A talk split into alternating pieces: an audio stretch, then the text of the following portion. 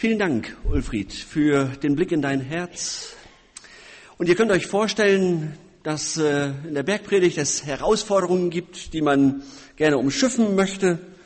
Jesus stellt uns äh, vor Herausforderungen. Er möchte oder macht uns die Nachfolge sehr konkret. Wir fühlen uns dabei manchmal maßlos überfordert und deshalb ähm, ist die Predigt heute auch eher unter Zittern und Zagen entstanden. Im ersten Teil geht es um Nicht-Ehebrechen, im zweiten um Scheidung und äh, Wiederheirat. Und dieses ganze Thema ist äh, durchdrungen von vielen Nöten, von viel Seelsorge und äh, man weiß, wie verletzlich wir alle dabei sind. Eine zweite Vorbemerkung, die Jesus hält die Ehe für so wichtig, dass er sie besonders schützt. Und Gott hält sie besonders für schützenswert. Du sollst nicht Ehe brechen, sagt er im Alten Testament und Jesus sagt es nochmal deutlicher in der Bergpredigt. Die Ehe ist etwas ganz Besonderes. Sie steht unter Gottes Schutz. Wir Menschen brauchen eben Formen, wir brauchen Ordnungen, in denen unser Leben auch gelebt und äh, gelingen soll wo der wertvolle Inhalt geschützt wird und gestaltet wird. Es stimmt wohl, wer formlos lebt, ist haltlos und wert und wehrlos. Die Ehe ist eine gute Form, eine gute Ordnung. Sie ist wichtig, weil sie den Inhalt tragen kann, gerade wenn es den Ehepartnern selber sehr schwer fällt oder eben nicht gelingt. Zu den Ausnahmen kommen wir nachher. Ich habe den Eindruck, Gott gönnt uns einen Schutzraum, die Ehe, in der eine lebenslange Partnerschaft, in der eine Beziehung Gestalt gewinnt und reifen kann und wachsen kann. Wir haben hier diese Ten Great Days, wichtige Sache, um sich da darauf einzulassen und nochmals nachzujustieren, wie, wo stehen wir eigentlich gerade? Wo wollen wir hin? Wo gibt es Irrwege? Und so weiter. Gott schenkt uns einen Schutzraum, in dem wir auch Niederlagen erleben können und in dem wir aufblühen können. Gott schenkt diesen besonderen Schutz. Du sollst nicht Ehe brechen, weder in eine Ehe einbrechen, noch aus einer Ehe ausbrechen. Es gibt also von Gott Orientierungszeichen. Die Regel ist eindeutig. Die Regel ist eindeutig, denn was jetzt kommt, beschäftigt sich damit, wie das ausgelebt werden kann. Wichtig, denn was jetzt kommt, beschäftigt sich mit dem Leben dieser Regel. Aber dort, wo es nicht gelingt, wo Menschen scheitern, ist ganz viel Not, ganz viele Fragen, ganz viel Schmerz. Wir haben es gerade eben auch schon von Ulfried gehört. Alle, die unter uns eine Scheidung hinter sich haben, aus einer Familie kommen, wo die Eltern sich haben scheiden lassen, wo wir vielleicht Eltern sind, deren Kinder sich haben lassen, äh, scheiden lassen, wissen um diese große Not und den großen Schmerz. Es ist, glaube ich, es hat ganz viel Sinn, alles dafür einzusetzen, damit eine Ehe bestehen bleibt. Alles zu tun, damit diese Beziehung gerettet wird. Und auch dieses Gebot Gottes zu achten und zu behalten. Und da, wo es nicht gelingt, ist aber auch alles dafür zu tun, damit wir nicht als Besserwisser dastehen.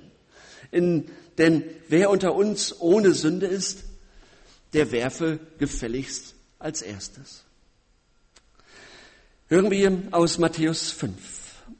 Ihr habt gehört, was gesagt worden ist, du sollst nicht die Ehe brechen. Ich aber sage euch, wer eine Frau auch nur lüstern ansieht, hat in seinem Herzen schon Ehebruch mit ihr begangen. Wenn dich dein rechtes Auge zum Bösen verführt, dann reiß es aus und wirf es weg. Denn es ist besser für dich, dass eines deiner Glieder verloren geht, als dass dein ganzer Leib in die Hölle geworfen wird.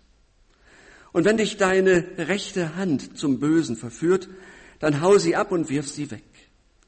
Denn es ist besser für dich, dass eines deiner Glieder verloren geht, als dass dein ganzer Leib in die Hölle kommt. Ferner ist gesagt worden, wer seine Frau aus der Ehe entlässt, muss ihr einen, eine Scheidungsurkunde geben. Ich aber sage euch, wer seine Frau entlässt, obwohl kein Fall von Unzucht vorliegt, liefert sich dem Ehebruch aus. Und wer eine Frau heiratet, die aus der Ehe entlassen worden ist, begeht Ehebruch. Jesus macht eins deutlich. Es ist nicht nur das Äußere, was bei Gott zählt, sondern die Herzenseinstellung. Nun, mein Herz kann ich nicht besiegen, das schaffen wir nicht. Wir bleiben ein Leben lang unvollkommene Menschen, wir tappen immer wieder in die Falle rein, aber wir dürfen immer wieder auch ankommen und sagen, Herr, ich habe schon wieder Mist gebaut. Herr, vergib du mir. Ich bin auf dich angewiesen. Das können wir als Christen machen. Das ist das große Vorrecht, das wir kennen und haben. Das ist das Geheimnis der Lebensschule Gottes. Wir leben von der Vergebung, die Gott uns zuspricht. Sie beginnt in unserem Herzen und von dort aus zieht sie dann Kreise. Und sie lebt von Gottes Gnade und von seiner Vergebung. Wenn Gott unser Herz verändert, dann besiegt er nicht nur Zorn und Bitterkeit, sondern dann bezähmt er auch Blicke und Wünsche.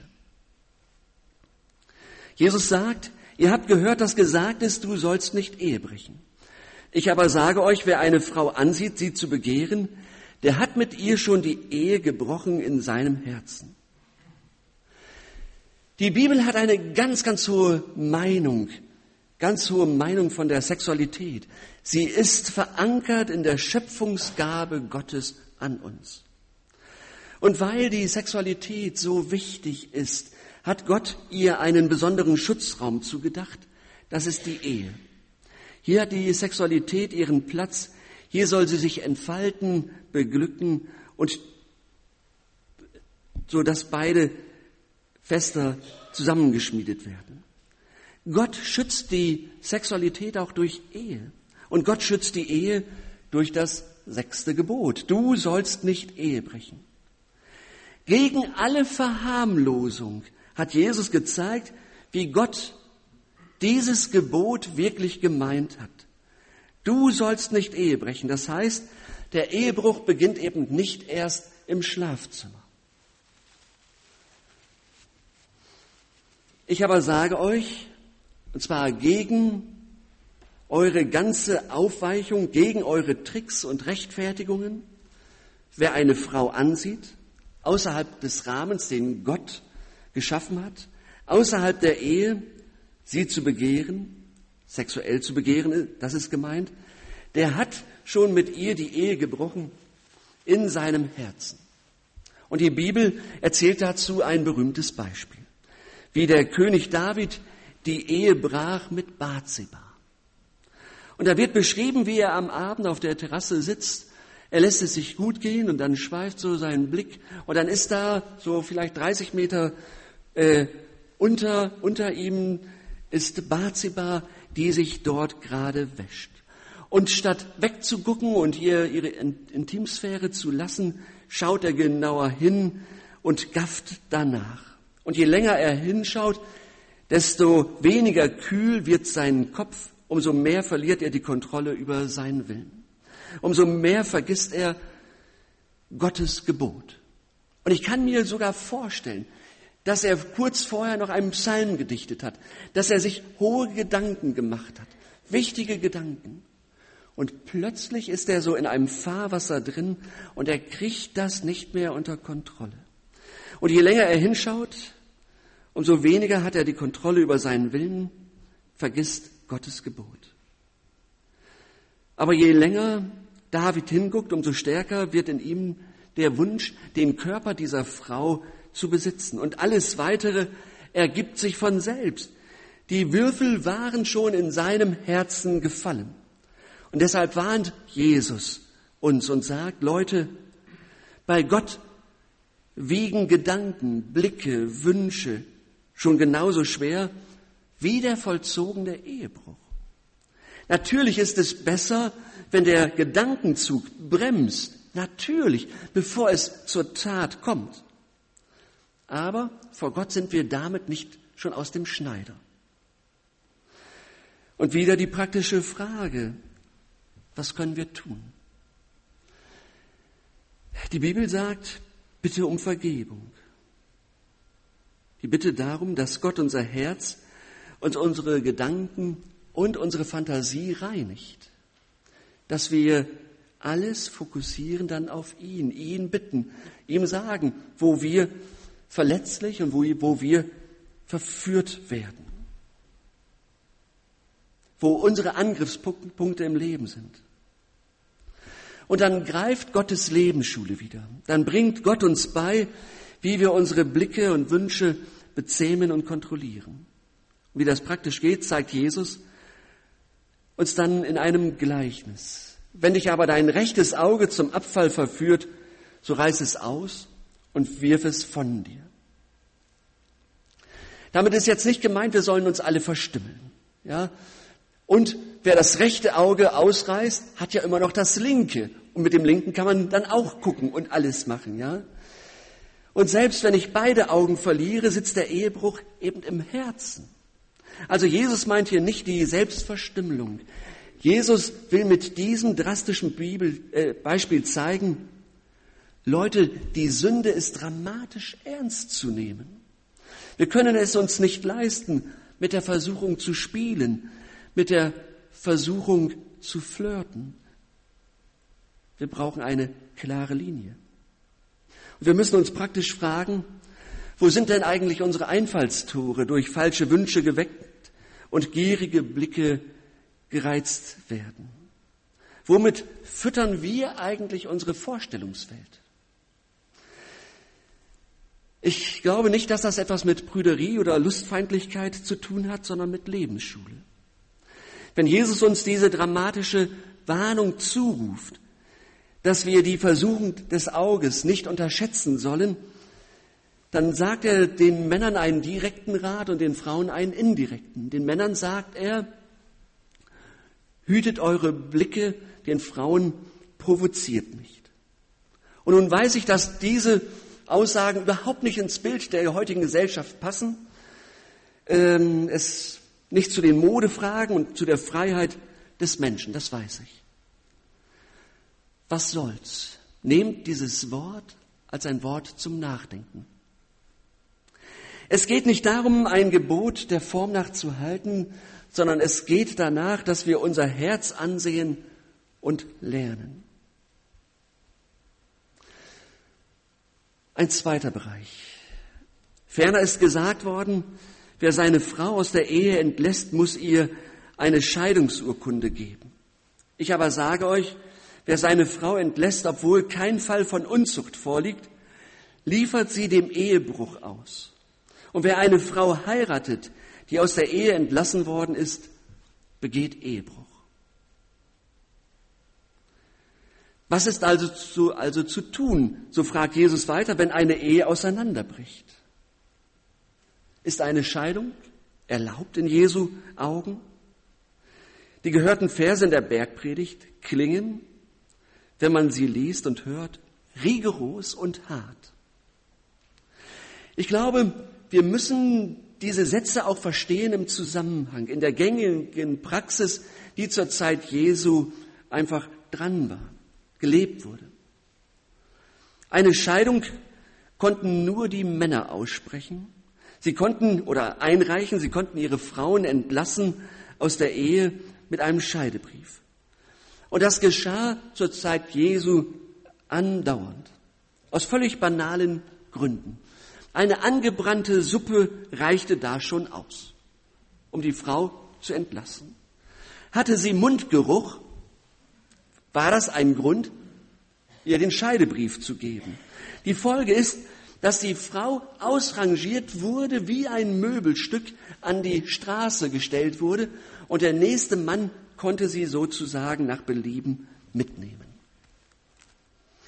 Denn die soziale Stellung der Frau, die allein lebt, die geschieden ist, war erbärmlich. Sie hatte keine Rechte, keine soziale Absicherung. Und von daher war sie im Grunde genommen darauf angewiesen, dass der nächste Mann, der dann kam, sie mitnimmt, damit sie wieder abgesichert war. Und dieses ganze System ist Jesus zuwider, weil, er, weil es zeigt, wie sehr die Frauen verachtet werden. Von daher ist in diesem Zusammenhang, in dieser ganzen Scheidungsgehabe im Judentum hinein, sagt Jesus, das geht so nicht. Und nun geht, er, geht Jesus noch einen Schritt weiter. Er sagt Folgendes, Scheidung geht nicht, es sei denn wegen oder wenn Unzucht vorliegt. So die Einheitsübersetzung. Luther haben wir vielleicht eher im Ohr, äh, sagt, wenn Ehebruch vorliegt. Also ein Partner hat den anderen betrogen und dann die Scheidung, dann, dann, dann ist die Scheidung möglich. Im Urtext steht für Unzucht das Wort Porneia. Wir hören das und wissen, was gemeint ist. Und nun sind die Kommentatoren alle darum bemüht zu erklären, was das jetzt genau heißt für uns und unser Leben. Da kann man sich vieles aussuchen. Ich sage einfach mal, wie ich es verstehe und wie ich es verantworten kann. Aus meiner Sicht heißt es eigentlich seelische und körperliche Grausamkeit, die zum Beispiel erle erlebt wird, wenn jemand fremd geht, wenn er die Würde des Partners nicht achtet, wenn Liebesentzug entsteht, wenn Gewalt im Spiel ist, sexueller Missbrauch oder wenn dermaßen viele Verletzungen vorliegen, dass die Würde des anderen missachtet wird. Die letzte Frage lautet, wann wird die Schuld größer sein? Wenn man zusammen bleibt oder wenn man sich trennt? Das heißt also, Jesus sieht, da gibt es Situationen, da ist aus einer Ehe eine Unehe geworden. Formal ist das Paar noch zusammen, aber de facto ist der Bruch schon längst entstanden. Und aus meiner Erfahrung kann ich nur sagen, dass zum Beispiel Alkoholsucht, finanzielle Betrügereien, schwere Verletzungen, psychische Erkrankungen, Gewalt, ein dauerndes Aneinander vorbeireden und vieles dazu führt, dass Menschen nicht mehr zusammenbleiben wollen und es nicht mehr aushalten, zusammen zu bleiben. Die Frage ist, was soll man tun? Und ich möchte sagen, es ist egal, ganz gefährlicher Satz, was man macht, man wird schuldig. Darauf kommt es mir an, ja? Man wird schuldig, so oder so. Also nicht in dem Sinne, es ist egal, ja, sondern es zeigt nur das eine, in beiden Fällen wird man schuldig.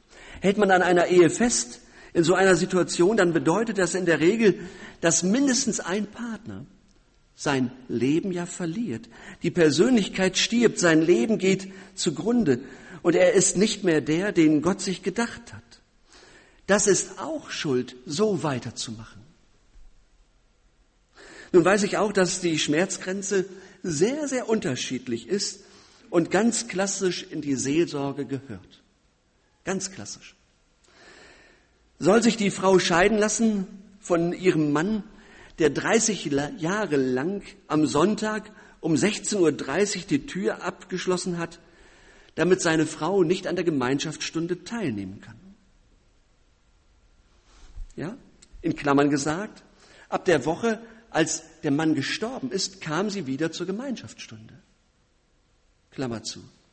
Und ich weiß nicht, ob sich heute, heutzutage jemand das 30 Jahre gefallen lassen würde und ertragen könnte.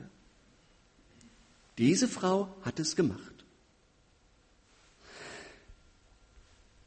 Was soll man tun? Im Sinne Gottes ist es, dass man das kleinere Übel wählt. Was dient dem Leben, wie Gott es wirklich gedacht hat? Und es gibt Situationen, wo man nach langem Ringen und Fragen, Beten und auch Beraten nach Seelsorge und therapeutischer Hilfe sagen muss, es ist gut, wenn wir auseinandergehen. Oder es ist gut, wenn wir zusammenbleiben.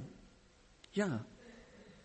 Aber hier muss man sagen, auch der Rat, zusammenzubleiben, muss verantwortet werden.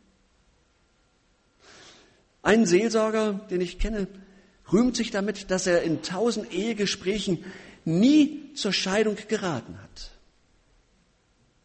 Ja, das kann man so machen. Ihr ahnt, wo, wo meine Frage wäre. Es muss eben auch verantwortet werden, wie das Leben dann weitergeht für die beiden oder für den einen oder die eine, die unendlich leidet. Ich glaube, nun kommt die Gemeinde ins Spiel. Es wird wichtig zu sein, im konkreten Fall die Not mitzutragen, Schmerz auszuhalten, mitzutrauern, Leid mitzutragen. Wer sind wir denn, dass wir uns über andere entrüsten, die scheitern? Wenn die anderen wüssten, wie es in meinem Herzen zugeht, muss man sich nur manchmal sagen. Ich zeige hier auch, dass ich selbst darum ringe. Es geht für mich immer auch um die Kultur der Barmherzigkeit, um den Anspruch Jesu der Nächstenliebe, ohne Gottes Wort in Frage zu stellen. Bleibt natürlich die Frage, müssen Menschen, die erlebt haben, dass eine Ehe auseinandergebrochen ist, müssen die jetzt immer alleine bleiben oder dürfen die wieder heiraten? Auch hier ist das Wort Jesu in der Bergpredigt rigoros, ist aber wohl aus dem Kontext, den ich eben beschrieben habe, erklärlich. Jesus will das System, in dem Frauen nur einfach weitergereicht werden, beenden. Und wenn es grundsätzlich zunächst keine Wiederheirat gibt, dann können die Männer dieses Spiel eben nicht mehr weitertreiben, können nicht einfach Frauen ablegen und die nächste sich nehmen. Das will Jesus meines Erachtens durchbrechen. Aber ist dieser Satz grundsätzlich bindend? Wenn wir ins Neue Testament sehen, in 1. Korinther 7, wo Paulus sich auch mit dieser Frage beschäftigen muss, da sind Eheleute, einer kommt im Laufe der Zeit zum Glauben an Jesus Christus, der andere ist nicht fromm. Und dieser Nichtfromme sagt, ich will aus dieser Ehe raus. Und Paulus sagt, der Christ ist dann frei. Also darf er auch wieder heiraten. Und für mich noch eine andere wichtige Stelle aus Johannes 8, in der es darum geht, dass Jesus diese Frau, äh, äh die gesteinigt werden soll, mit der ihr dann spricht, und mit keinem Ton zu dem Thema etwas sagt. Er sagt nur, sündige hinfort nicht mehr. Im Sinne von, achte ab jetzt die Ehe. Also dürfte sie nach meinem Verständnis wieder heiraten. Und wenn wir andere Texte aus dem Alten und Neuen Testament hinzunehmen, dann sehen wir, wie Gott ist. Nämlich ein Gott, bei dem der Neuanfang möglich ist. Leben aus der Vergebung ist möglich. Das ist für mich etwas, was sich durch die Heilige Schrift zieht. Davon lebe ich. Das möchte ich weiter sagen. Dafür stehe ich. Neuanfang ist möglich. Das Leben kann wieder neu gestaltet werden. Wir kennen dieses Lied von Albert Frey. Es gibt Vergebung für die, da heißt es in einer Strophe, es gibt Vergebung für die schlimmsten Sünden. Das Wort schlimmste finde ich schwierig, weil es äh, ja nicht äh, klassifiziert ist. Aber es soll ja sagen, egal was passiert, egal was schiefgelaufen ist, du darfst neu anfangen. Du darfst neu anfangen. Bei dir gibt es diese große Chance, bei Null wieder zu starten. Nicht leichtfertig, aber dankbar.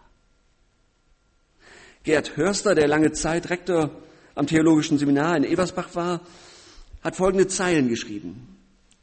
Haben wir Jesus wirklich richtig verstanden, wenn wir sagen, er will in keinem Fall eine Wiederheirat? Ich kann das nicht so sehen. Der Ehebrecherin hat er gesagt, ich verurteile dich nicht, du kannst gehen, aber tue diese Sünde nicht mehr. Jesus öffnet uns oder öffnet ihr damit einen Weg, um das Leben neu zu gestalten. Auf diesem Weg, so verstehe ich es, lädt er auch seine Menschen heute ein, die gescheitert sind und ihre seelsorgerlichen Begleiter. Entscheidend ist, dass sich Ratsuchende und Seelsorger viel Zeit lassen, weil die Wunden einer Scheidung einfach nur langsam heilen.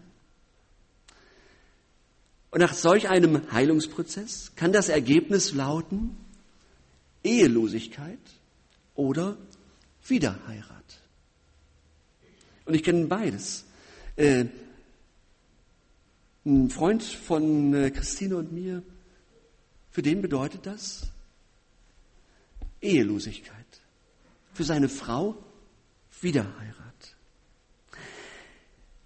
Es steht der Gemeinde Jesu gut an, aus dem Evangelium zu leben, das dem Gescheiterten eine neue Perspektive gibt. Denn wir versagen doch alle bei der Bewältigung unseres Lebens, auch wenn das Scheitern in der Öffentlichkeit nicht bekannt ist. Was ist das für ein Geschenk, dass wir einen Gott haben und kennen, der einen Neuanfang ermöglicht. Darum, Gott sei Dank, dass er uns so in Jesus begegnet. Jesus steht eindeutig für die Ehe und er schützt sie, weil es, wie es nur geht. Das soll unsere Haltung sein. Jesus entlarvt aber auch alle moralische Überheblichkeit. Jesus will nicht, dass gerade die in Not und Schmerz und Verletzungen sich befinden, sich noch schlechter fühlen sollen. Jesus liebt und schätzt die Menschen, wie sie sind und nicht, wie sie sein sollten.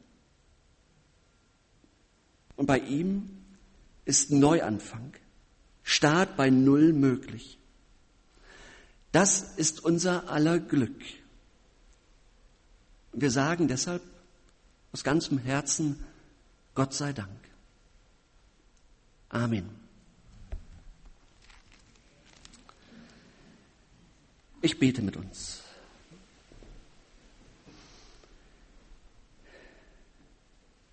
Danke, lieber Herr Jesus Christus, für deine Gegenwart auch in dieser Stunde, in diesem Gottesdienst. Danke, dass du unser Leben siehst. Danke für die Ehen, die so gelingen, wo, wo man sich darüber freut, wie sie gelebt werden. Die Ehen, die eine Ausstrahlung haben, Danke aber auch, dass du diese Ehen äh, zusammengehalten hast. Da ist ja auch nicht alles rosarot. Und wir bitten dich, komm du hinein. Segne, stärke, bau du auf. Komm du hinein in die Ehen, die brüchig geworden sind. Stärke, hilf du auf. Ehen, die gescheitert sind, segne die Partner. Komm du hinein in ihr Leben und eröffne du ihnen einen Weg, eine Zukunft, eine Perspektive für ihr Leben. Danke, dass wir in dir den Gott haben der zweiten Chance, der dritten, der vierten, der tausendsten Chance. Du bist der Herr, der uns kennt und liebt und immer wieder neu begegnet.